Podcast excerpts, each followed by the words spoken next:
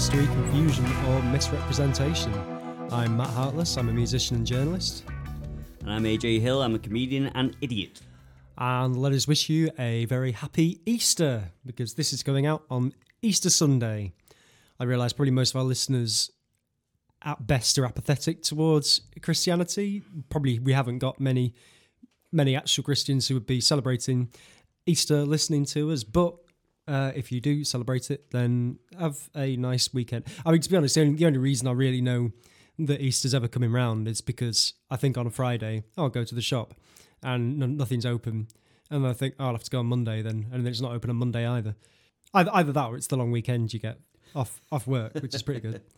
But uh, yeah, if Happy rebirth, yeah, day, Jesus. yeah, yeah, and and possibly happy rebirth to our pubs. They might be open at Easter weekend, so if they are, uh, we're recording this in February, by the way. But if uh, if our pubs are open, you can bet your bottom dollar that AJ and I will be frequenting them. What did you uh, What did you give up for Lent? Uh, I, I haven't given up anything for Lent. You've not given up anything. No. I've I've, I never do. I, I, I never do because I never stick to it. I've given up drinking during the week Oh, okay. because I, I bought a PS4 on uh, Pancake Day after drinking eight beers. Ah. And, and sticking some, I didn't stick some pancakes. That season. that was a, a lie. I uh, I'm very good at pancake flipping. Believe it or not, I'm very not very dexterous, but for some reason, pancake flipping, I got that down pat. So there we go. There's a factoid about me to start off the podcast. Fair enough. Fair enough. Well, uh, well, that's great. Well, good, good luck with that. I suppose not not drinking during the week is a lot more achievable than I guess most people's Lent kind of ideas. Because most people go for I'm going to give up drinking or I'm going to give up eating chocolates or whatever, which is you know it's very difficult to do. But I suppose if it's just like I'm not going to drink during the week, then you can just go, do I need this now, or shall I just leave it to the weekend? And I suppose that's probably a much easier thing to get through. Well, Christian, most Christians traditionally give up meat during the week, but they always they they eat at the weekend. I mean, it's Oh, it's, right, a, it's okay. a time of fasting, isn't it? So, yeah, yeah, Um, fasting is what you're supposed to do, but you're not meant to completely punish yourself. It's just a time of reflection and trying to sort out your life. So, Yeah. to any- those out there who did give up stuff, um, I hope you made it, uh, and I hope I Yeah. do as well. Oh, blame me! yeah, yeah. I, I realise why you were talking about that now. Right, yes, of course. Yes, yeah. So, yeah, so yeah, you whatever you gave up, have loads of it now. You don't. You, Lent, Lent is over. It is Easter weekend. Although actually, it's over the week before, isn't it? Because that's Palm Sunday when he when he gets to Jerusalem. No, no, no. That's the end so, of Lent, isn't um, it? Because because that's after he comes out of the his exile in the desert. No, no. Palm Sunday is before. It's it's the last weekend of of Lent. Palm Sunday. Yeah. So Lent, Lent ends on Palm Sunday. No, No. Lent ends on Easter. So, Oh right. Okay. quick I didn't know factoid that. about that. So, Palm Sunday is when Jesus entered Jerusalem. To Yeah. ba- and he, basically, the palms got laid because he was seen as the king and people saw him as the Messiah, which was a big no no. Right. And uh, very then naughty he had boy, the, yeah, yeah. then he had the Last Supper. And Good Friday was when he was crucified. yeah. And then, so Friday, you're all sad and you eat fish. Saturday is like a Tuesday, is like a religious Tuesday, you know, where there's- it's just a nothing day. There's not a lot going Okay, on. You're like, right, why are we yeah. here? And then Sunday is the let's eat all the Easter eggs as as you're doing now, because obviously Yeah. our listeners are munching on eggs. Yeah, So, yeah, yeah. um, enjoy, enjoy your enjoy chocolate those eggs. chocolate, It's the best, yeah. best thing about about Easter, it So people So- like candles as well. I could never really understand the candles, but there's candles involved. You light a candle every every Sunday. Yeah, I'm I'm not a a Christian and did not really have even even though you know even though I was born Church of England, I'd not really had much of a a religious upbringing at all. So yeah, I know the bare bones of it, and that's that's it. So well, yeah. I, I am a. I was born a Christian, and I am technically an ordained minister who can oh yeah, preside over weddings in California. So there we go. Excellent. Well, uh, here's here's a thought. If you'd uh, if you'd like to request AJ um, performing your your wedding. Uh, then you can support us on buymeacoffee.com slash y0ymcr and maybe that is something that if you give us enough money by subscribing uh, aj will do for you um, especially if you fly him out to california all uh, all Yeah. expenses paid I'll come as well. I, I can't do anything, but uh, I'll, I'll play some music for you if you do that. That's what we'll do. We Um, you could also find us on social media uh, if you look for YOY Podcast. So, Twofer. So you get, get the music and the ministry Yeah. involved in one. oh yeah, yeah, yeah. Get get the lot. So Have you got a Hammond organ? That's the question. I I don't have a Hammond organ, but there's a Hammond organ setting on my stage piano, which is right behind me as we record this. There we go. Then So- sorted. Yeah. Right. So uh, today we are going to go way, way back in time. I imagine this will be the earliest period of history that we cover on this show. Long before Jesus. long, long, long before Jesus.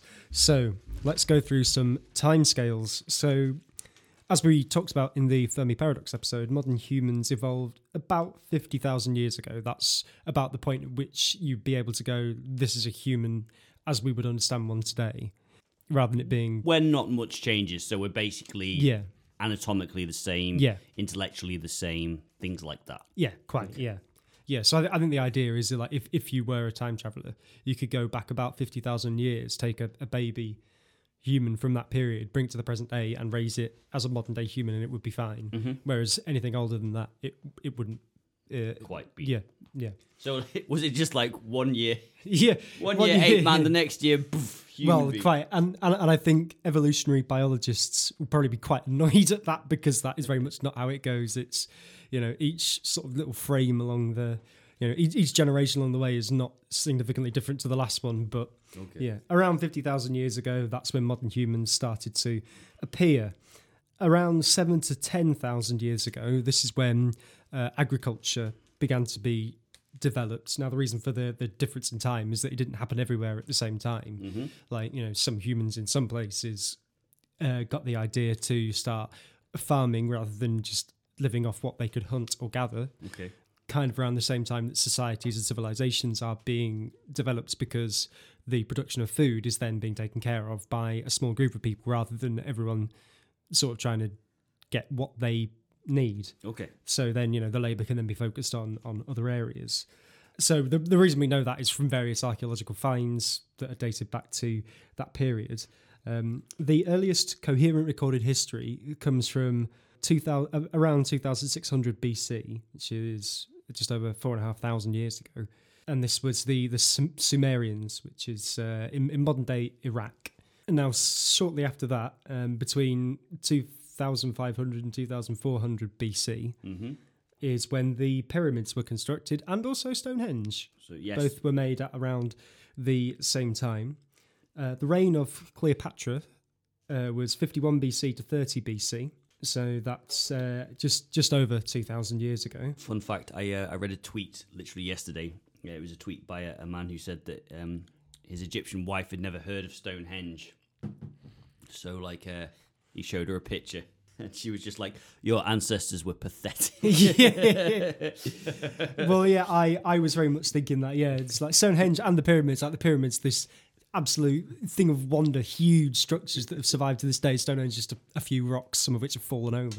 I mean, Like, it's- it's, it's- an impressive feature, but yes, Yeah, uh, in yeah. comparison to um, the To the pyramids. Chamber and all those things. yes. Indeed, indeed. But uh, yeah, so the the Great Pyramids in Egypt are as ancient to Cle- to Cleopatra as she is to us. Wow. So that's so.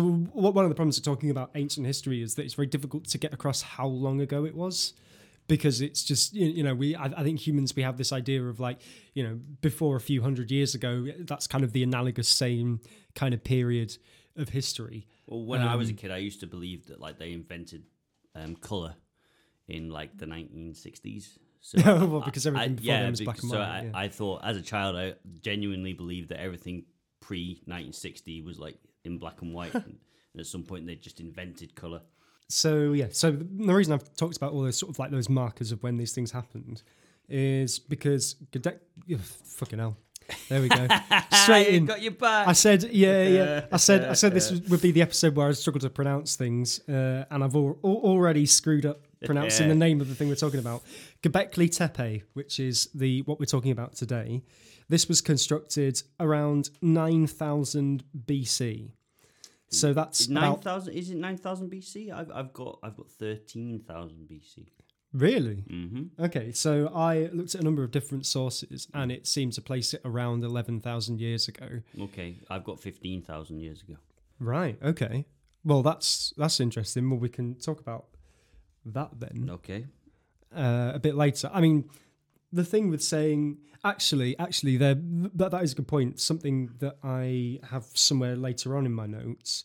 Uh, I think it's when we're talking about the carvings of what's on the stones. Mm-hmm. Does point to a historical event that was way before 9000 BC. So that might be actually one of the things. But the, the reason it was dated to 9000 BC was because of I think there were various artifacts found around that suggest that were carb- that had been radiocarbon dated um, that were from that time, Mm-hmm. and I think the the limited amount of radiocarbon dating on the the actual structures at Göbekli Tepe suggest the same thing. But of course. That's you know I how mean, how, all- how reliable is that? It's, It's, all it's an just an estimation. It's all yeah, approximate. yeah. So I have heard between 11,000, 15,000 sort of like years Yeah. old. But it's a, it's a long, yeah. A fuck of a long time ago. Yeah, yeah. So, so, so this was more ancient to the builders of the pyramids Mm-hmm. than they are to us. Yes. So, yeah, they they were ancient to Cleopatra, um, the the pyramid constructors. That is, uh, that's why I was using that as an example of how long ago that was. Mm-hmm. It's even longer ago from them to the construction of Göbekli Tepe. So this is really, really old. This site. so it's it's six to seven millennia older than the earliest recorded history, and it's at least one millennium older than the earliest evidence of organized agriculture. So It, it's older than the domestication of cats. yeah, yeah. Well, I mean, the domestication of the cats kind of happened around the time that there were buildings because weren't the cats to catch pests? That's what I thought. but- why cats were domesticated was because they. Well, yeah, but like technically, that was before the domestication of, of animals, really. So ca- Mm. cats were one of the first animals to be domesticated because they found it more useful to sort of be around. I mean, you can see, to be honest, we've kind of got that thing going on with foxes now. Foxes Mm. are semi domesticated because they are used to being around humans. Probably Yeah, an animal yeah. that's probably not fully going to be domesticated, but I assume that the way urban foxes behave is probably very similar to how cats used to behave. Yeah. Obviously, cats had a bit more of a, a useful function because they caught more mice and things like that. So. Mm, precisely, yeah.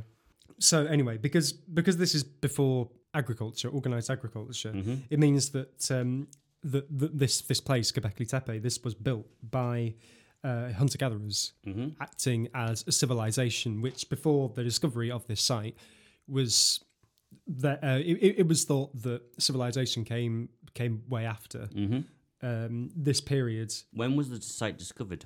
So the the site was discovered in 1990. Well, I mean, it, so, so so this is the thing. It, it was it was known about for quite a while, but wasn't thought important. Um, it was discovered in 1995. that like the, the structures and how old it was was that was when that was found out. Okay. Uh, so uh, I was just about to move so on to the fine, just location, and you wanted- to, to mention. Yeah, the location. So yes, so we're, we're talking about the domestication of Yes. certain things. So Göbekli Tepe is older than the domestication of the wild almond, Oh, and the wild almond is one of my favorite facts of of human ingenuity. So wild almonds are toxic to human consumption. They have arsenic in them, and they are bitter and poisonous. yeah. and humans, hunter gatherers, managed to figure out that um, there are two genes which have the poison and the bitter taste in an almond, and if you switch those off, you get sweet almonds. So what hunter gatherers realized that if they bred certain plants together, you would get a sweet almond. Now that didn't happen. I've written this down. Here we go. That literally didn't happen until uh, yeah, so it's about three. I think it's like three thousand. Yeah, so civilization was like yeah three thousand BC. Um, we've got like cultivation of almonds as a crop, but um, we started to actually hunter gatherers humans started to do that about twelve thousand BC. So if this site, so it's around the same time that we started doing that. So like they weren't actually a crop at that point. It was just people started eating things and going that doesn't make me feel as sick as this other one, so I'll eat that. Fun fact: I think there are eight genes in a an, an oak tree, uh, which means that we can't have a sweet acorn. So unfortunately, our hunter gatherer they couldn't figure out, and also they couldn't figure out how to make a sweet acorn because also the length of time it takes for a, an oak tree to grow. Uh, well, yeah. So we couldn't switch off those eight genes, but two genes for a hunter gatherer. Selective breeding was something. Genetic engineering something that our uh, hunter gatherer predecessors could. Yeah, yeah. So And, um, yeah, so all those people who were like, no, we'll have no GMOs in our food, please. Like it's yeah, basically the, the reason we can eat anything at all is, is Yeah. because of uh, genetic And uh, uh, genetic modification. our ancestors figured out. Um, our ancestors figured out which almonds to eat, and uh, the people who haven't got descendants, the people who aren't our ancestors, did not figure that out and died. So there you go. indeed, indeed. But it's to show. you, I just wanted to point that out because it shows that they were quite intelligent. Humans have always been quite intelligent, and also that discovery was found in the African plains because what what what was going on there? Where was Göbekli Tepe centered? So it's centered in the Fertile Crescent. The Fertile Crescent.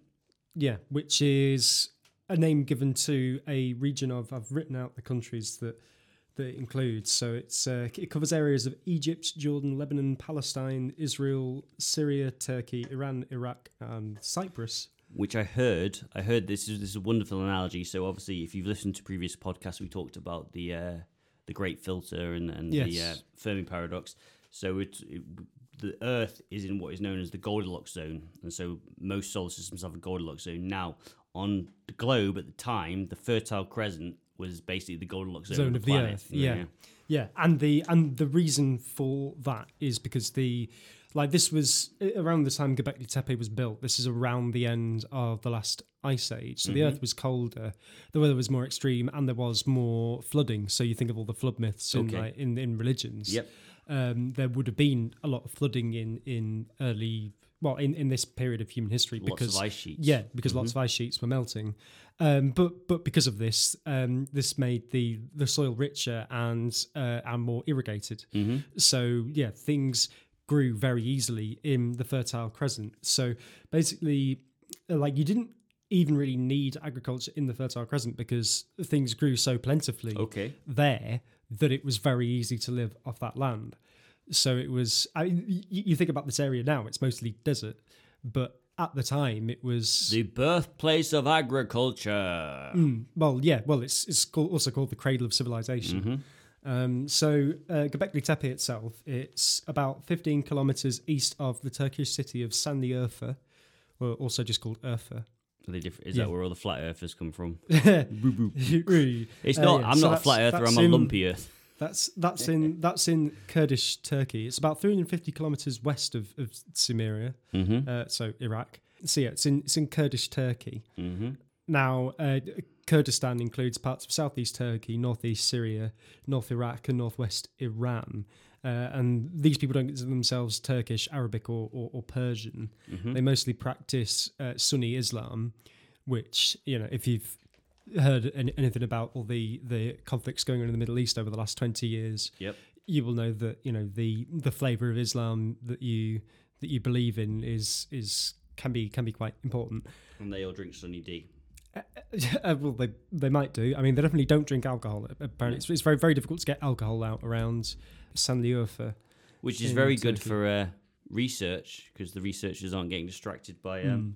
Well, quite. Well, I mean, th- th- this is the thing that, that a lot of the, the researchers are European, Mhm. and so you know this this itself has created a bit of a problem with uh, the locals because they come in and they they they bring beer and, and alcohol with them, and you know set up a market for that, which a lot of the local Kurdish population are really unhappy with. Mhm. Also, they're also not happy about um, being controlled by the Turkish government because they feel as though they are a different people group and want to be independent. I mean, a lot of Turkish people aren't really happy about being controlled by the Turkish government. Well, yeah, at, at the moment, yeah.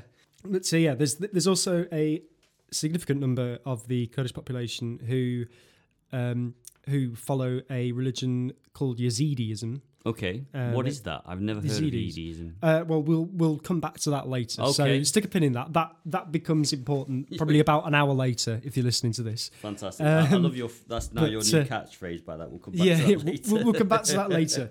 Just to know that there are, you know, part of the people. Uh, the, the reason I'm not discussing this later on is because I don't want it to come come out of nowhere. But this is about a. This only really has relevance to a fictional book that I'm going to talk about at at the end. Okay. But Yazidism is important to the plot of that fictional book. Right. But I just wanted to say that there are it, it is a real religion, and there are people who practice it living in this area of Turkey. So yeah, so the the first the, the yeah sorry the fertile crescent we mentioned before it was Yep. the term was coined by U.S. archaeologist James Henry Breasted. Um, He's called I have, breasted. I have, yeah, I have, I have, exactly, yeah. I have, I have no other use for that information. I just thought it'd be quite funny to say, know, breasted, yeah. Doctor, fertile Doctor. Breasted, yeah, Dr. Breasted. yeah. But, interested um, in fertility. How, yeah, how so it, droll. it, it contained unusually fertile soil and productive freshwater for Mhm. uh, the time. So it's the the perfect conditions to grow crops, staples, grains, and cereal. So from the 1950s, irrigation projects have diverted a lot of water from the Tigris Euphrates system, Mhm. which is why it's much more de- um, desertified now. Yeah. It's a shame. Uh, but I, but this was like the, it was already less fertile than it than it had been before then.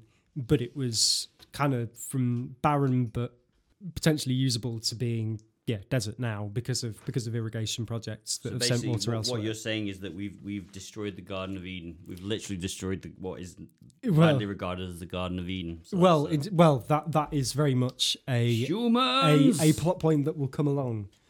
So, um, so what is we've, we've mentioned Göbekli Tepe quite a bit without saying what it actually is. okay. So, uh, as I said before, it was discovered in 1995 Okay. uh, to be this ancient archaeological site. So, Mhm. uh, Klaus Schmidt, a German archaeologist, uh, made the uh, discovery of this. Well, he visited the site in 1994, hmm looked at it, and thought this this is an interesting place. I want to I, I want to do a dig here. Uh, and in 1995, was able to start doing that, and then discovered uh, megaliths, which are large stone pillars and tools. What does Göbekli Tepe mean? Göbekli Tepe means belly hill. So my lockdown nickname. It means belly hill in Turkish. I mean, this is th- th- this was why um, Klaus Schmidt wanted to, to excavate it because it was it was thought that it was just a hill and maybe it was you know a, a medieval graveyard or It'd, be, something. it'd been found in He- 1963, hadn't it? I think. Yes. Yeah. Yeah. So, um, so Klaus Schmidt looked at this and thought that hill is artificial. Okay. That's not a naturally forming hill, which everyone previously had thought it's just oh, it's just a hill that had a graveyard on top of it, Mhm. probably, and not really bothered with it. So yeah, so the the megaliths, these huge stone pillars, Okay. uh, which are mostly in T shapes, which is Interesting. look quite quite weird. Um, but yeah, they they were discovered along with tools that were contemporaneous with 9000 BC, which was why Klaus Schmidt thought that that was around the time it was constructed. Lots of flint objects then. Yeah, yeah, yeah. Okay. So yeah, so yeah, it, th- this was the Stone Age. It was in the Upper Paleolithic period, which is kind of the end of the early Stone Age. Now, the, the early Stone Age is basically from when people started using stone as tools. So this is from 3.4 million years ago to about four and a half thousand years ago. Okay.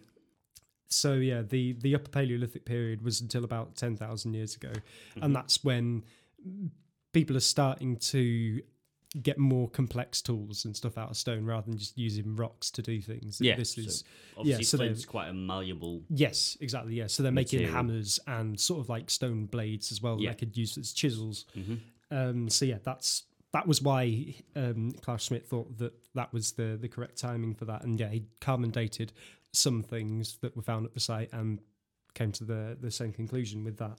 Excellent.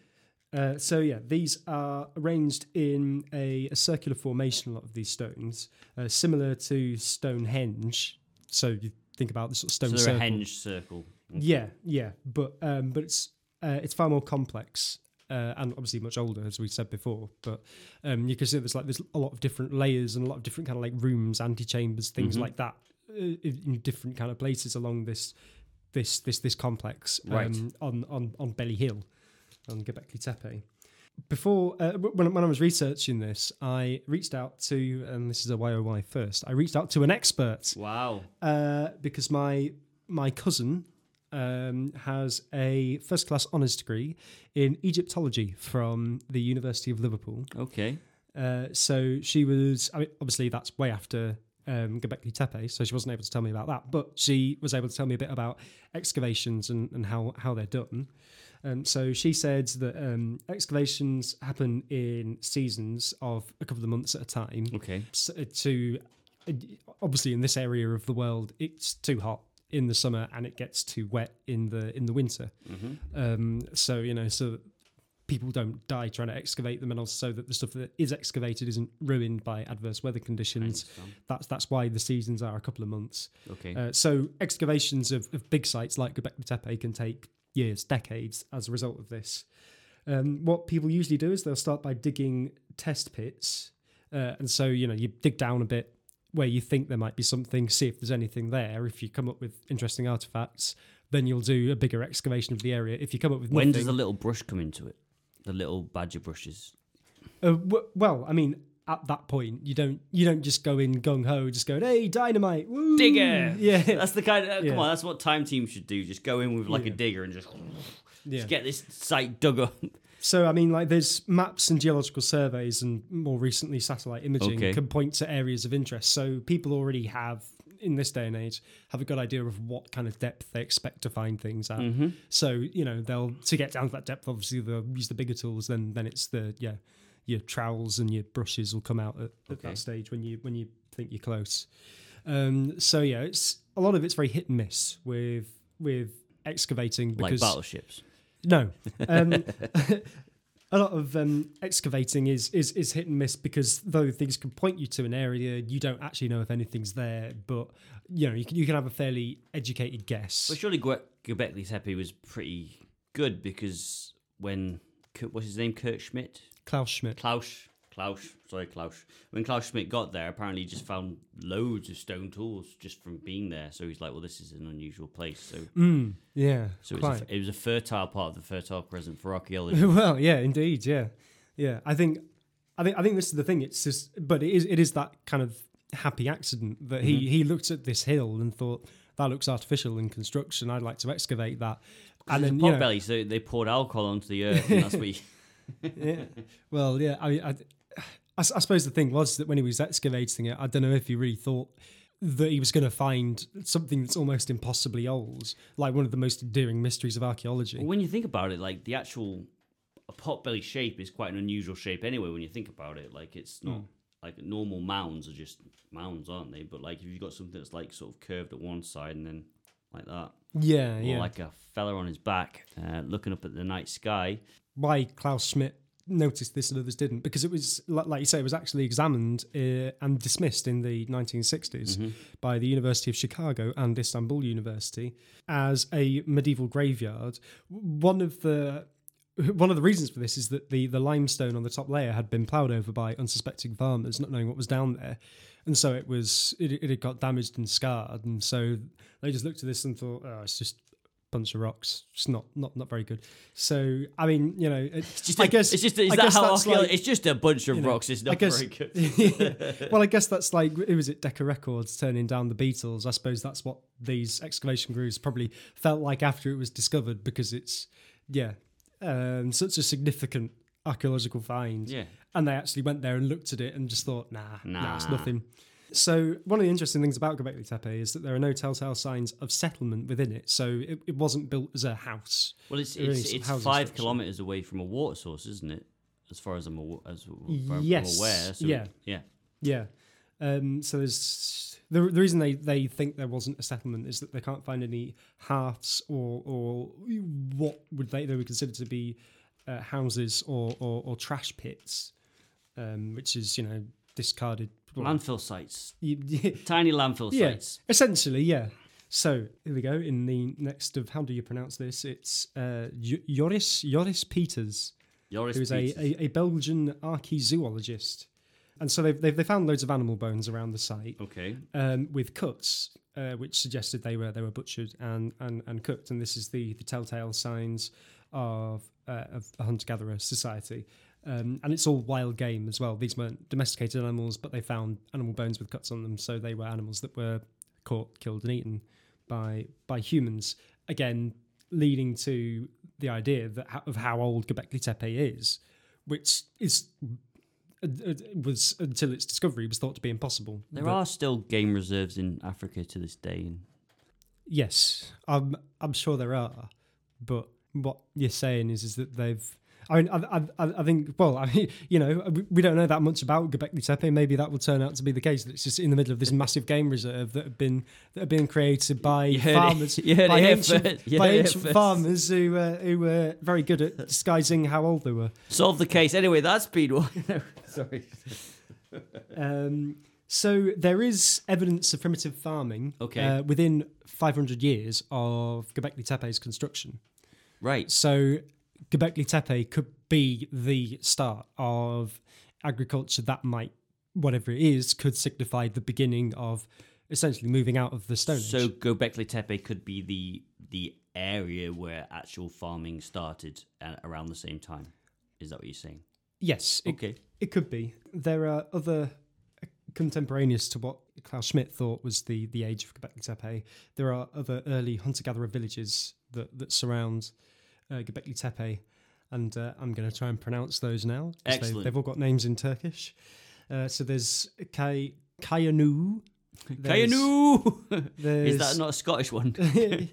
well, I mean, the next one sounds a bit Scottish as well. and I think I must have written this down wrong because it looks like I've written Murray Bet. Murray Bet. Murray, Murray. Uh, just it's, uh, there That's where you go and drink. bookies. Bookie, yeah, yeah, bookie fast. Get some book fast down here. yeah, hunter gatherer bookies. Um, Alan, do you reckon it'll take to finish that thing?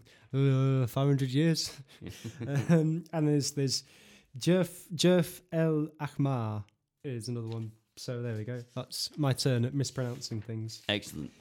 If So- you know how to pronounce them, by the way, have we got an email address? Yes, yes, it's it's y o y o y o y at gmail.com. Uh, so email us on that I think address. I think if you go to our Facebook, you can find the actual email address because it's I can't be bothered spelling it out because it's it's it's long. Basically, I, I wanted yoy at gmail.com, but that was already taken. Okay, so we've got more. We've got more Yeah. things to make it a bit harder. But if, if you if you know what's going on with the pronunciation of anything Yeah. in, in this show, if we get it wrong, just let us know because Yeah, that'll be fun, and then Yeah, we can just list our errors and mistakes. yeah, yeah, and, and we can learn how to pronounce things in the future. Exactly. future episodes. This which- is which this is all about learning, folks. So the the megaliths, The have a lot of carvings Okay. on them, uh, like you would find cave drawings uh, from a contem- contemporaneous period. Okay. uh, carvings depicting various things. Uh, so there's Danielle Stordeur, who is a French archaeologist, Right. um, and she says, Does she have a whip? Um, she have a uh, I- well, I, I was going to say no, but then I, I actually don't know. She might do. But she says ancient civilizations believed um, vultures carried the dead to heaven because they're they're high flying and they feast on on, on corpses. hmm Um, so this was quite a common motif um, in in ancient carvings, paintings, etc. And and Göbekli Tepe has a lot of carvings of vultures. So Okay. She thinks that, that the site has something to do with with death and the afterlife as a result. Well, Um, as as far as I'm aware, there's like all nearly all the carvings in Göbekli Tepe are all dangerous animals, like pretty much all dangerous animals. Yeah, there's like scorpions and, and scorpions, spiders, and spiders, yeah, and crocodiles. yeah, Uh huh. And there's very few things like ducks. yeah. That's true. Although ducks can be dangerous too, folks, because they're, they're after your bread. Yeah, yeah. They're also uh, one of the more kind of like macabre things found is that there were there were human skulls that were, with, with carvings on them, Mm-hmm. Uh, and, and and they were tested and found to have residues of red ochre pigment, which um, red ochre is an early uh, color that was used uh, that was made rather. So uh, these these skulls were were decorative, but they're human skulls. Human skulls, yeah. have been carved and painted. Is, Basically, is that a, a, I assume that's a religious thing? well again suggesting that it has something to do with worshipping of, of death or the afterlife There's a lot of there's a lot of there was a lot of uh, there, are, there are quite a few carvings that show yeah. decapitations as well well there's pillars with that as well. Mm. So it's a theme that some of the pillars of like the pillar men they're, Yeah. they're headless. That's what I wrote. So they think that Yeah. they think that it might have been a skull worshipping thing because apparently in Turkey at the time, well not at the time, but in Turkey, a theme throughout history has been skull worshipping. Yeah well yeah i mean that, that would very much marry up with what's been what's been found so there's the uh, the gift bearer which is one of the one of the stones I don't know what the gift bearer is. Please. it's it's it's, it's just it's a it's a the name given to a depiction on, on one of the stones at Okay. Göbekli Tepe. is it a um, headless person offering something? Uh, well, it's it's some sort of being uh, offering a head. Oh, Um, okay. So it's some sort of being that looks like a bird that's kind of holding holding a head. Party food. Yeah. um, Monkey So- brains. If we're going along the archaeology route, and why Yeah. did Steven Spielberg and George Lucas lie to us about what archaeology actually was? It's just Well, like eating monkey brains and grave robbing. That's what that's what Indy does. so, yeah, yeah. Um, well, I mean, I think yeah, the Not a badger actual brushing actual, site. actual archaeology is is not not quite as dramatic as uh, as Indiana Jones, unfortunately. And yeah, though though archaeology is exciting and interesting in its own right. Well, pretty um, shocking when you find something as old as Göbekli Tepe. Göbekli Tepe, yeah, yeah, it's not the Pot kind of thing that Hill. translates well into sitting in a in a, in a theatre and watching a film. Beer Gut Hill, the dawn of civilization. Hmm. Fascinating. Well, I mean, you, you say that, but obviously, again, beer was was uh, in fact alcohol was very important in in early history before they knew how to uh, uh, distill water Everywhere but because water, a, lot, a lot of water was yeah, um, yeah had, had disease in it.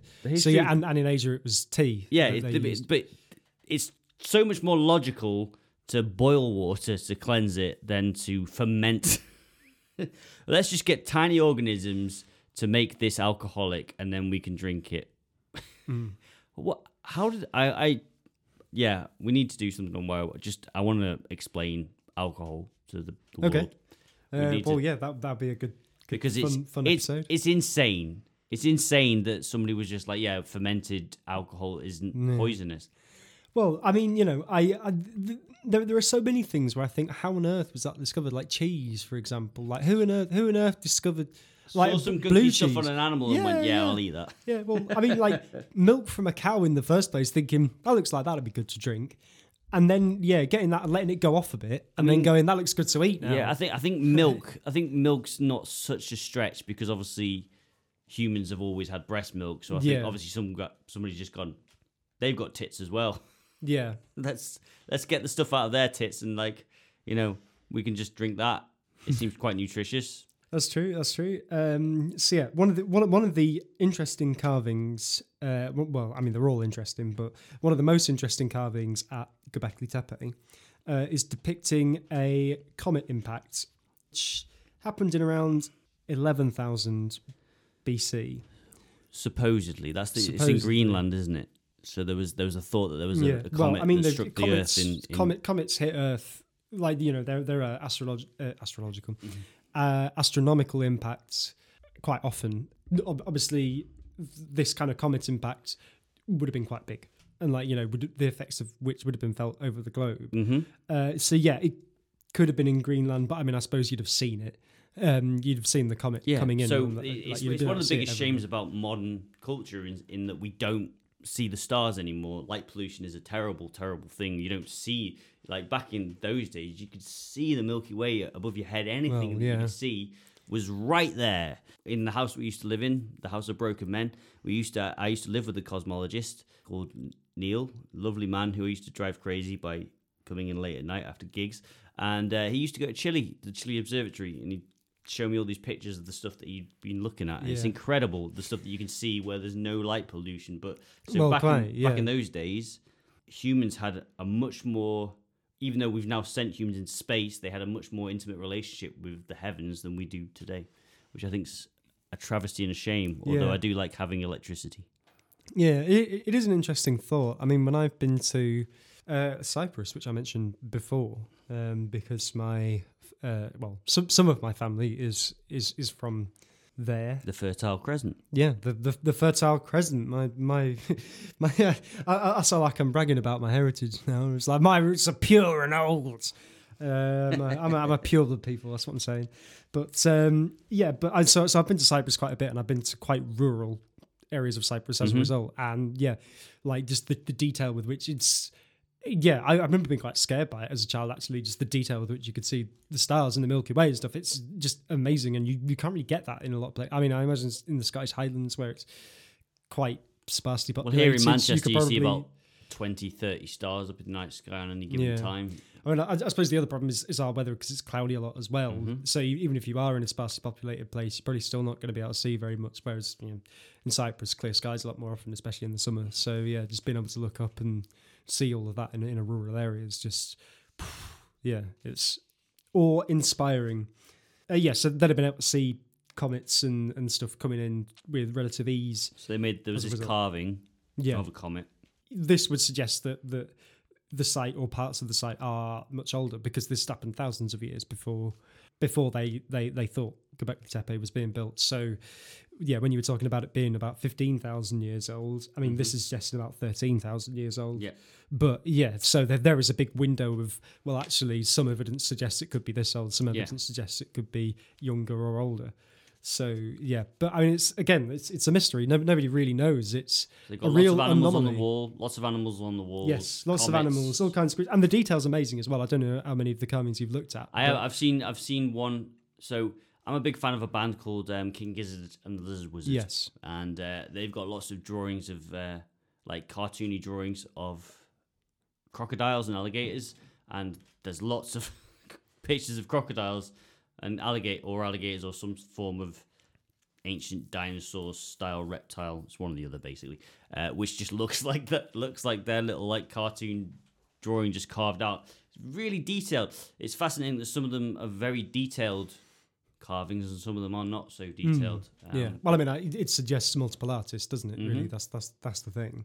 So yeah, so let's let's get on to to theories. theories. Uh, so one of the um, really weird things about Göbekli Tepe is that it was probably deliberately buried. The reason this is thought to be the case is because there's a lot of sediment on top of the, the hill, which was uh, uh, obscuring it okay. from from from looking. You know, it made, made it look like a hill rather than uh, a structure. And sediment does not naturally form on hilltops. Mhm. Um, hilltops are sites of erosion, not of Yeah. um, sediment not- forms yeah, at the yeah. bottom of hills. Yeah. yeah, exactly. Yeah. So the chances of that having formed naturally are really, really unlikely. So it's thought that uh, by around 8000 BC, it was it had been Göbekli Tepe had been deliberately buried, Interesting. and nobody knows why. Danielle Stordeur, uh-huh. the uh, the French archaeologist, she, uh, like I said, she believes that it's a, a sort of a, a funereal site and has connections to the the afterlife. Klaus Schmidt, he uh, more or less concurs with that and thinks that bodies may be buried like in the base of the of the hill, uh, uh, as it's the ideal location for the souls of of hunters because the, the, the hill is quite tall. You can look out, see all the game for hmm for miles and miles, um, and so you know the the the hunters being buried in the Game it's- reserve. Yeah, yeah. It's, A, a, a pre, pre what Neolithic game reserve. but obviously, as you were saying, the thing with the the, the worshipping of skulls and the decapitations, Mhm. that it might have been some sort of death cult hmm as well, and that they were actually worshipping death. Well, humans are a death cult. We're killing, we're killing the planet. We're killing ourselves. Mm. Um, but like, it's it's fascinating to me that like um, you know, the idea that like they could have had this site because like one of the things that I found interesting in the small things that I read about it was that um, it would have been like quite dark because they think that most of the area was actually roofed off. So they think that actually the site was actually quite a dark place where you couldn't see properly, and Yeah. I find that fascinating. Like, so it's like, what were they doing in these like huts that they built with pillars and stuff? But one of the reasons it might have been deliberately buried is because a a new religion had come along, and it was just you know as as new religions do, they they want to get rid of the old religions. So you know, new religion might have come along. Damn just you, gone- Christianity! It's before Christianity. whereas way before Christianity. So, um, you know, new new religious thinking might have come along, and these people spreading the new religion might have been like, well, let's get rid of that because Mhm. that's uh, it's uh, it's uh, blas- blasphemous. Well, blasphemous. blasphemous. Blas- yeah, I don't know why. Christianity is very interesting because what Christianity usually does, which other religions generally don't, is Christianity usually absorbs aspects of the Mm. local religion into itself, so that it can sell religion to the. Yeah, That's why you get the. I uh, suppose that's why it's become so popular. yeah, well, that's why you get the um, clover in in Ireland Oh yeah, because it's the uh, the Father, Son, and the Holy Ghost. yeah, So yeah. it's the, the, Trinity. It's Trinity. three- yeah, and yeah, yeah, they, could that, explain that to people, And and, that's also what that's, was, that's what St Patrick used to explain. Yeah, Yeah. and it's also to do with like obviously they were sort of druids and stuff at the time, so they had like you know those very Celtic sort of religious. So if you go off nature and sort of explain things in a natural way, that's basically how Christianity sneaks its way in. Hmm. So uh, I could imagine that that would be the stuff, and then after a while you go, well, that's bad stuff. So when Saint Patrick drove uh, the snakes out of Ireland, he was obviously driving the druids and the other religions out of Ireland. That's what he was doing. So Yeah. religions do generally like to push one another aside, don't they? Yeah, indeed, yeah. Um, another idea is that it might have been desanctified Göbekli Tepe. So this is a um, a religious thing that, that, that you have in quite a lot of religions. hmm Like I think with with that, um, old abandoned churches and stuff like that, they have to desanctify the altar so that people don't come in and just like use it for something else hmm uh, and incur the wrath of God as a result. So I'm not sure what the process is in the in in, in the church to do this, but um, yeah, the the idea that it was buried might have been because it um, yeah they, they didn't want people angering these old gods with by by doing by by using them in a way that would not have pleased the, the, the gods that they were worshipping, and so they, they buried it to stop that Like from using happening. it like a latrine or a table to eat a meal from. well, yeah, quite, yeah. hmm Um, there's another possibility that it was feared, like you know, people, the people who built it would have been long dead by the time it was buried, and you know, these huge stone structures they were kind of unique in the world. It might have been people just looked at them and just, it's like it's wrong. It's just it's just wrong with stretching too high. We're trying to be like the gods, and so Mhm. they buried it for that reason. Um, it's also So been like theorized the, that the Tower of Babel basically is uh, yeah. okay. There's also uh, like there's also a theory that it might have been part of the original ritual idea that it was always meant to be buried, like it was a structure that was made to be in the open for a certain number of years and then and then buried and you know this was just passed down word to mouth through, Mhm. through the generations and the, the reasons for that have been since lost but have you have you come across any interesting theories oh Uh, actually but b- before you do i looked up um there, there was a, a, a wordpress page called uh, the tepe telegrams which is made I, by I made by that, yeah. ma- ma- made by researchers and there was like an FAQ section and Mhm. I loved it the, the last the last question on the FAQ was was Göbekli Tepe made by aliens and they've just put no Well, it's it's interesting because the uh, alignment to the heavens is is fascinating. So Göbekli Tepe faces true north, so it's built to true north. all right It's also aligned with the Dog Star, which is fasc- Sirius Sirius, Sirius, which is fascinating because when at the time that it was built, and it's in exact alignment with the Dog Star. At the time it was built, the Dog Star wasn't even visible oh why not was it, was on the other side of the on the other Planet. side. Of it. Yeah, it was. Yeah, it's like it wasn't Right. it, but the way the orbit of the Earth and stuff like that. It wasn't. You know, okay So it's really fascinating. It um, it, you know, why is it? Why is it a? How do they manage? How do these hunter gatherers manage to get point true north? It's aligned with the heavens. It, uh, I think I've even written down because it was fascinating. Hmm. I mean, I, I've, I've, um, when I was doing my research, I did come across something suggesting that it might be that, yeah, the, the depictions of animals might be relating to um, constellations in the same way as the zodiac. So you've got the scorpion, you've got, uh, yeah, I don't know, is there a goat? There might be a goat. So yes, uh, the, the the dog star was not visible until nine thousand three hundred BC. But as I said, might be coincidence, but Göbekli Te- Tepe in the way that it's been built uh, aligns with the dog star, which is, is fascinating. So Hmm. Well, it's if, if it was built in 9000 BC, though, then then they would have been able to see it. That's the. Uh, No, no, no, no, no. That's when. That's when. Yeah, but like obviously, there's theories that it was born. that it was built. Yeah. So, I mean, yeah, they, BC they yeah they, they they couldn't have both seen the the comet impact and Sirius in Yeah. the sky. But that that in and of itself. So they say that it's not to do with aliens, but um, obviously. Well, I mean, it, it clearly, it, I I think I think the thing with Göbekli Tepe, unlike with some some other structures, it, it's it, it's not how the structure was built. Mhm. Um, that was certainly in the capabilities of the people of the time. It's it's it's more how were that many people able to be organised when they didn't have uh, an immediate agricultural society water, and immediate access to To water, water and as well, like that. Um, there's lots of mysteries. I mean, the the strangest thing to me, the strangest thing about um, Göbekli Tepe is that the architecture gets worse the older it is. So with every single thing in human history, generally speaking, except for when you enter dark ages, the architecture gets better and there's an improvement on the previous generation. Göbekli Tepe is one of the few examples of somewhere where the artistry and the uh, the actual like craftsmanship in the earliest layers of the site are better than the later layers. So there's a theory which is um, made popular by Graham Hancock, who is a very Yeah. left field archaeologist. He's not a qualified archaeologist, but he's a very left field individual, and he did speak to Klaus uh, Schmidt. Schmidt, yeah, Yeah. uh, is that like he believes that there's a lost civilization like Atlantis and things like that. Yeah. and he believes that that comet that we've been talking about, he believes that that was Wipe them out. wiped out this ancient civilization. And so his theory is that what happened was people from this previous civilization came to Göbekli Tepe and they taught the hunter gatherers how to do certain craftsmanship and things like that. Yeah, yeah. So, So yeah, it's I think I think my my problem with that Graham Hancock theory anyway is kind of the same problem I have with the the the ancient aliens things. Mm-hmm. It's a kind of a, a reverse human exceptionalism. Uh, and I think there is like a note of, of racism within that as well, where people will look at like what happened in ancient Egypt and or Mesopotamia, Sumeria, Mm-hmm. or around Göbekli Tepe, and go, well, you know, that couldn't have come from the the local people couldn't have been that intelligent to have done that. It has to have been uh, a more advanced civilization from elsewhere, whether elsewhere on Earth or from a different planet. So I'm not- So I think I'm not. Yeah, I'm not. I'm not necessarily suggesting that people couldn't do that. I just think it's an Yeah. interesting theory because he he groups up with a guy called Randall Carlson. Or Randall Carlson looks at geology, and he's looked and he said, look, there's loads of evidence of around the same time as that comet hit as a mm, worldwide cataclysm which caused flooding, as we've already Yeah. discussed, and things like. Because this period of time was really very different. Like you said, there was like ice sheets. It's not like literally like the Fertile Crescent is one of the few places on the planet where you could actually settle and like live quite a comfortable, happy life. Um, but we've just the reason I like this as a theory.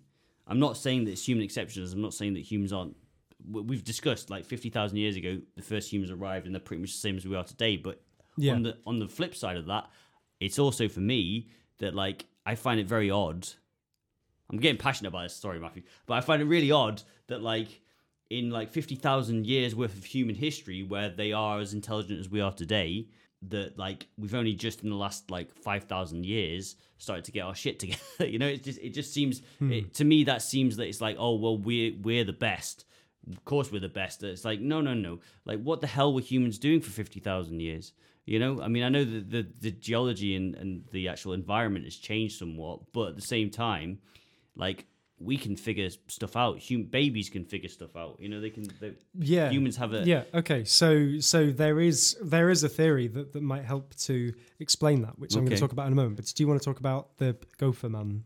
Go, well, yeah. So it goes along with this. Thank you, because um, Avi Gopher, Avi Gopher. Avi. Gopher, who uh, I've just called him the Gopher Man. the Gopher, That, that, yeah, I, I realise how racist that sounds. Avi Gopher, the I'm Gopher really, Man. I apologise to Mr. Gopher. he's from um, he's from Tel Aviv University, and they did studies on it, and they found that um, Göbekli Tepe was built along grand geometric plan, so it's like geometrically sort of built, which is you know again for hunter gatherers. Yeah, it quite. shows a level of skill and craftsmanship.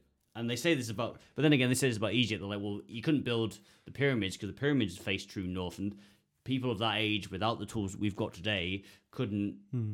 like because there were flint tools, so they did dig. They weren't using pneumatic drills, and they weren't Yeah, using metals and stuff like that. They did sort of dig these rocks out of the ground with stone tools. So it, it Yeah. that is an impressive feat that I wouldn't want to take away from anybody. But Graham Right. Hancock says, well, maybe the previous civilization had um, had a different idea of what civilized was than we do. It's like, well, maybe they did. He he says so. Graham Hancock says, well, you know, they uh, you know, they might not like the the written tradition. They might not have liked the written tradition. They might have preferred um, they might have preferred like word of mouth and the oral tradition. But the thing about that as well is that if you think about our civilization today, everything's on computer. So this thing's Yeah. going to last, not going to last. It's going to break down and, and, and die. right. Yeah. Whereas, yeah, Whereas stone, that's what you want to write I stuff mean, down on. Göbekli wanna- Tepe has been there for at least eleven thousand years. Years, yeah, it's and it's you know it's, it's still there. It's much much in the same way as it was when it was built. And So- uh, I just want to show you this. I, I, so this is the, geomet- the geometric design. This is the picture they came up with. It just looks like a stick. Yeah, it does actually. Yeah. So it looks like three stick men having a dance, and um, and that's but, but that was literally eight months ago that they've sort of found they've sort of done a, a geological survey of it or whatever kind of survey they do, and it, it just seems very odd that the megaliths are set up that way. Uh, now, a guy called Michael Shermer had a discussion with Graham Hancock and, and Randall Carlson on the Joe Rogan podcast, and uh, he was basically sort of saying, "Well, I, I think you guys are just wishful thinking, which might be the case." Uh, the problem with that is that I had to switch off that podcast because uh, Joe Rogan, who I, lo- I love dearly, but Joe Rogan was getting very passionate about it, like I was, and he was shouting. Um, Michael Shermer down. He's normally a very good interviewer, but uh, on that occasion, he was just like, "No, but aliens and past civilizations." Like Joe, dial it back a bit. yeah. I, I, you know, I think it's fascinating. I think it was a hipster restaurant. I think, I, th- I think it's well, like, it could have been. I think those stone carvings on the walls were, uh, were actually, Well, like, um, like the cartoons of Ronald McDonald you get today. yeah, there's sort of, it's not quite like that. It's more like this is the menu. So Alright. if you want a crocodile steak, Oh, scorpion, there's crocodile steak. You want to, yeah. I mean, you, you've never been to Thailand, have you? No. I love Thailand. So in uh, in Bangkok, right, they've got these little old ladies that walk around with carts, and on the carts they've got like they've got scorpions on like sticks, like the Yeah. scorpion lollipops, effectively. And you've got these like big burly Westerners walking around with oi oi, and these little old ladies go.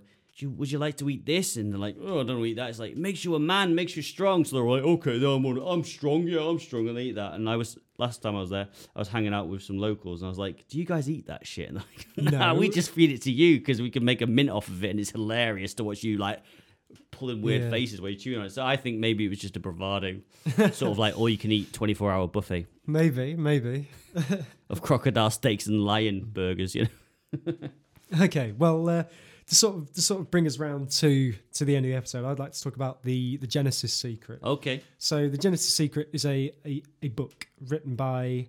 Uh, it's a fiction book written by a man called Tom Knox, um, published in 2009. Okay.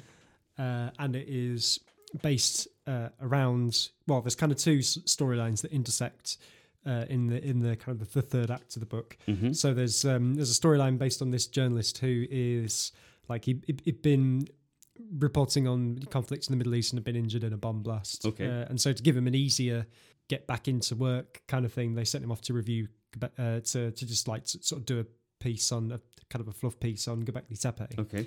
uh, and the other half of the book is this uh, follows this police officer, uh, this detective who's trying to solve these really bizarre ritualistic murders that are taking place uh, across the the UK.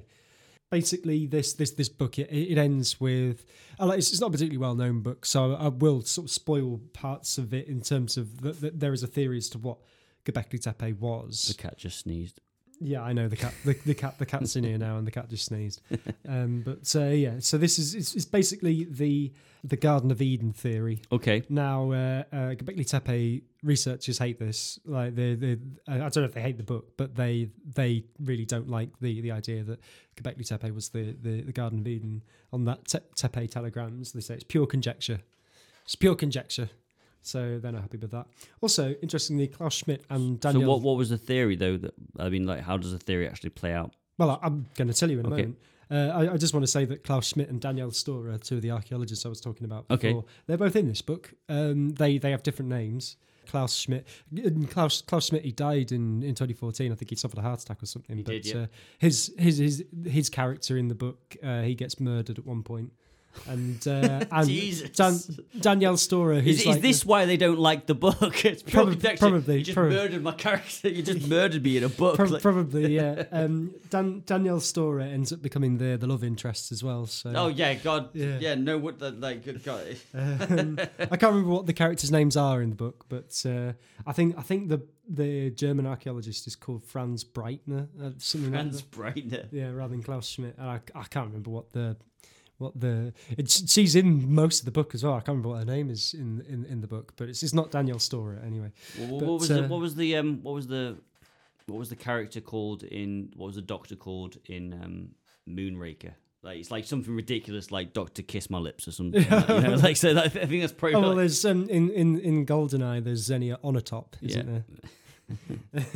exactly. So I'm guessing that's kind of the level that we're like going with here. Like Yeah. Professor Sexy Pants, what what have you found? I believe this is where Adam and Eve were. Okay, so uh, Tom Knox's th- theory, the, the Garden of Eden theory, Okay. is, is, is due to the abundance of the, of the Fertile Crescent, Mhm. which was you know, the area Göbekli Tepe was in, uh, and this was the truth behind the allegory of the Garden of, of Eden in the Bible. Right. There was loads of stuff that, that just grew, loads of animals roaming free. You didn't Mm-hmm. need to farm really. You could live a very comfortable and happy life, just taking what you needed from the land. Going However, for a stroll with a spear. yeah, exactly. Yeah. However, due to the the ice age and all the, all the problems precipitated by the comet, Mm-hmm.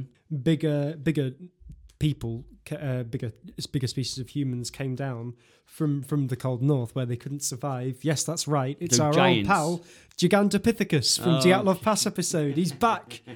he was doing things thousands of years ago. He's still doing things today. Fee screwing people five up. oh five. It's Gigantopithecus. So the, the the theory is that Gigantopithecus then uh, forced humans into essentially slavery, and this is what created agri- ag- agriculture, because um, agriculture is not actually comfortable for, for for human beings as a shift from a very plentiful hunter-gatherer existence, because it means uh, poorer conditions, a lot more work, and a lot uh, more damage done to the bodies of the people who do the farming.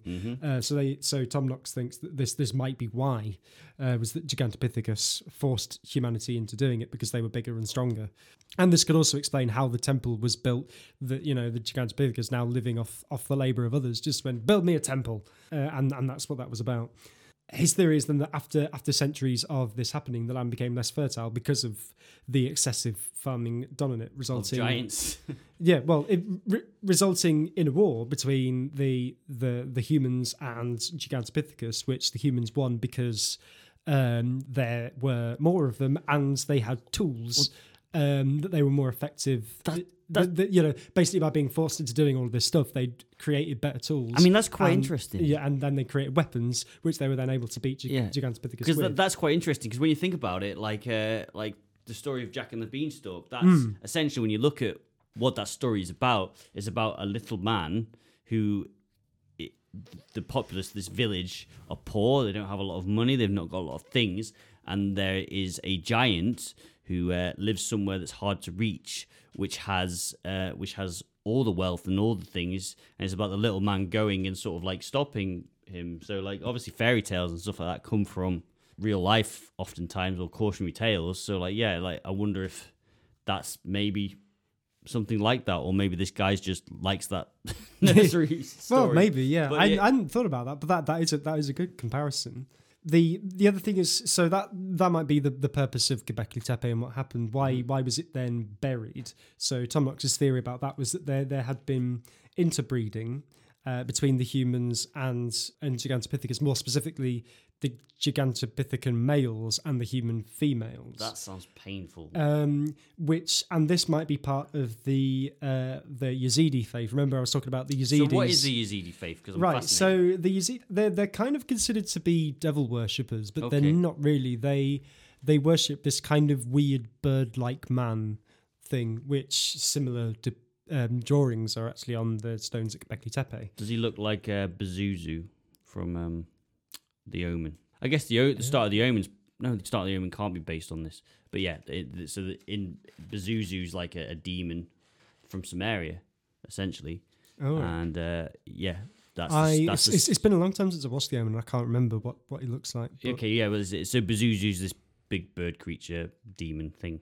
Fair enough. I mean, yeah, maybe. Yeah, it's uh, it's, it's called Melek Taus anyway. Melek Taus. Uh, uh, and it's a kind of like yeah, it's sort of like bird human kind of hybrid looking looking thing. Tom Knox's theory is that this was actually what a Gigantopithecus looked like, and so that's what they're. big so bird, big burger, burger, Uh, and bird so- oppressed the human so like the, the the Yazidis have a similar to a lot of religions have a thing about like purity and impurity. okay, Uh, and so, like, there was like a number of jars or something, and there were impure children, but the Yazidis are descended from pure children of something. So the Yazidis might be descended from the the more uh, like the the true untainted descendants of of true humans, rather than the uh, human uh, Gigantopithecus hybrids, which is everyone else. I'm never going to look at Big Bird in the same way ever Yeah. again. Uh, so for this reason, Göbekli Tepe might have been deliberately buried to hide the, the shame of the slavery and uh, protect the anonymity of people who were children who were hybrids of Gigantopithecus and humans. So although Uh, although And so they're going back to the Garden of Eden, Mhm. it's like you know the, the thing that Eve is responsible for all evil because she she accepts the she listens to the apple, snake or yeah, what- yeah whatever has the apple and that might tree of knowledge. actually um, be a symbolic representation of uh, a human mother of a gigantopithecus child. And so it was, yeah, women are being blamed for just like, oh, she slept with him, and now we've got all these hybrids. So that might be the whole the allegory of the Garden of Eden and getting thrown out of the Garden of Eden was because of um, crossbreeding. I mean, obviously there are. So one of the issues with that idea would be that you would expect to find bird people or strange animals. Hello, Mister Cat. Do you want to go out? Yeah, the, it's Mrs. Cat. Actually. Mrs. Cat. Uh, it's supposed to go. I mean, we're, we're nearly finished. We I are think- nearly finished. I think I think she does want to go out. If you come here for a minute, we'll just we'll wrap up. I'll I'll I'll give some spiel about how if you were going to be finding stuff, you'd be you you literally if you were digging up an archaeological site and there had been a different form of human, you would expect to find well, well, that some of those that is Tom. Knox's theory. Is that that's what they're going to find at the base of Göbekli Tepe? And it's still yeah, so it's still not uncovered yet. because you wouldn't because you wouldn't if, if, if you were going to bury these things Mm-hmm. thinking that, that you know the truth would never get out you wouldn't just like lie them all around the sides of the thing you you put them in the deepest darkest place of Göbekli Tepe then cover the whole thing over with with rock and sand Yeah, I mean, true, but and there's still a lot to be discovered. To be honest with you, like twenty, you know, twenty six years is not, a, or twenty seven years nearly is not a long time in the grand scheme of things to Mm. uncover a new sort Quite. of thing. So you could be right. So- yeah and and like I said because of the the, the, the seasons and yeah, the, the long time it takes, and because they want to be really careful as well, so they don't destroy any evidence when they Mhm. find it. Like this, it's it's it's it's a big site and it's hugely important. So everything they're doing is like is they are doing it incrementally so that they don't destroy anything because this could be you know a massive a, a massive clue to part of our history that's obviously never been recorded and we don't know that much about. So yeah, this th- this could go on past the end of our lives. The ex- Yeah, I mean, excavation of Quebec. it's quite interesting because I've never really thought about um, the Garden of Eden in sort of the terms that we're talking about. So the idea that the Garden of Eden was It's an uh, allegory. Well, yeah, but it's not just that. It's the fact that, like, you could say that the Garden of Eden was like humans just living off the land. So just like you know, Hmm. killing a gazelle because there was herds of gazelles at the time. Just you know, walking around and living a nomadic life, living in the trees, and then the idea that they say Eve gave humans knowledge, but the idea that knowledge then made us agrarian and Hmm. changes and causes a lot of stress and hardship in some ways. I mean, yes, our lives improved and our age got longer, but with that, you know, the idea that we got uh, consciousness to a degree, some sort of Yeah. knowledge of our own mortality, which you wouldn't have had prior to that. Well, I mean, they they would have had that prior to that. They they, they would have had a knowledge of of, of their own mortality because it's just like you said, like you know, they, they had the capacity for the same intelligence. Yeah, it's- before, it's not- way before. It's not a very good an- analogy, but it's just Um, interesting. I've just not really thought yeah. about. But I think it's yeah. I I I guess the thing is is that like obviously agriculture. Oh, poor cat's really unhappy. Um, so, so um, with with with agriculture and and, and, and society, these these things benefit us now because they make our lives much easier now. At the time, for the people who the, the first people who did that, Mhm. would never have seen the benefits of that. Um, it was just harder work for them, and these things have been built up over time. So it's why would they choose to go through that, even if they knew it would make things better? It, you know, hundreds, thousands of years in the future. Why would they choose to go through that then? And that that is a question that maybe something in Göbekli Tepe will answer. Uh, that's Tom Knox's theory. So, Uh, what's, and what's I your think- favorite? What's your favorite idea? What's your out of all the ones that we've discussed? What is your favorite idea? Uh, well, that that that one is my favourite idea. I don't think all parts of it are, are true. It, it, it may be that no, no parts of it are true. I, in, in fact, I think about that theory. I think it's it, it it answers too much, and I think there's probably things about that theory that that could, will only be explained with more discoveries made at the site. Mhm. So I think having this all-encompassing theory that explains everything at the moment is a little too simplistic. But I, I do really like that that theory of that that yeah, it's just a marker from of the transition from from hunter gatherers Mhm. in, in a time of plenty to agriculture and the uh, yeah like like you say with the the greater amount of knowledge like the difficulties Mhm. That causes whether whether it's Gigant, Gigantopithecus enslaving people or not or if it was just humans saying well I'm the biggest strongest human so I'm going to make you do the work for Well, me this is it. So, the, like to, to build Göbekli Tepe, you'd have needed a hierarchy. So that's a, Quite, so yeah. you'd need a hierarchical structure. But also, the pro- one of the problems with the site is there's no evidence of Yeah. a hierarchical society. So, like, well, you need for any building project, for you need a project manager. The project Yeah. manager is always going to be above the labourers Quite, uh, yeah. on any construction. otherwise everyone would just be putting stones wherever they wanted Yeah, they? exactly. So you got, like, you a need to coordinate because this would have taken hundreds of people. That's the other thing. So if you're living like a nomadic, meow. Sorry, the cat's still going. But you, if if to build something like that, if you're living a nomadic life, how do hundreds of people come together to do that? Uh, It's it's it's it's a really. Yeah. it's a really strange mystery. I personally, yeah what's your favorite I theory? personally think that um, I go with the idea that there was a lost civilization. I think that is, to my mind, from everything that I know from reading about it, I've not read the same stuff as you, but I think the idea of a, uh, a lost civilization does ring a bit more true because I think that humans have been around for much longer than we've had the technology and things we've had today. And when I say like an advanced civilization, I mean maybe something more like the Romans or something like that. It doesn't necessarily have to be. To be you know, they had running yeah. water and things like that. Yeah. You know, uh, but like the the idea that obviously the, with the change of the actual architecture getting less. And the fact that um, with the sacking of Alexandria, when the library got burnt down, Oh yeah, yeah. we there's a lot of lost so much literature. lost, We literally only have about one percent of literature from ancient times. yeah. So yeah. like it's I, I to my mind, especially with lockdown, I think our society is so much more fragile than we realize, and our civilization is so much more fragile than we realize. And the fact that we don't record things in a very permanent way, we record things in the cloud. Everything's stored in the cloud, which doesn't really exist. yeah. Um, so I So the, so so all, all ancient information was stored in the cloud. yeah, stored in the clouds where the gods are. So ah, yeah, well, there we go. It all it all it all comes down. Everything is connected, but uh, yeah, uh, the possibilities are endless. But this podcast is not. So we must call it a day there. because the cat the really cat, the needs cat's to really leave getting the upset. room. She wants to leave the room. We want to have our tea because the takeaway arrived while we were recording. So thanks very much for listening. We'll be back in two weeks when we talk about Billy Mitchell and the Donkey Kong controversy. The Donkey Kong controversy. Uh, yes. So what I will say to you folks is have a good Easter, enjoy those eggs, and um, don't be scared of the bird man. or do be scared of the bird? Or man? do be scared of yeah, fear Big Bird. He's trying to make you, he's trying to rope you into construction pro- Yeah. projects. Um, uh, yeah, I I might see if there's anything else that, that we can do any other episodes because I just like saying Gigantopithecus. It's it's very pleasing. I've got it in twice in this season. Uh, how many more times will I get it in? We don't know. That's the real mystery, folks. Join us next time on YOY to find out. Bye bye. bye bye.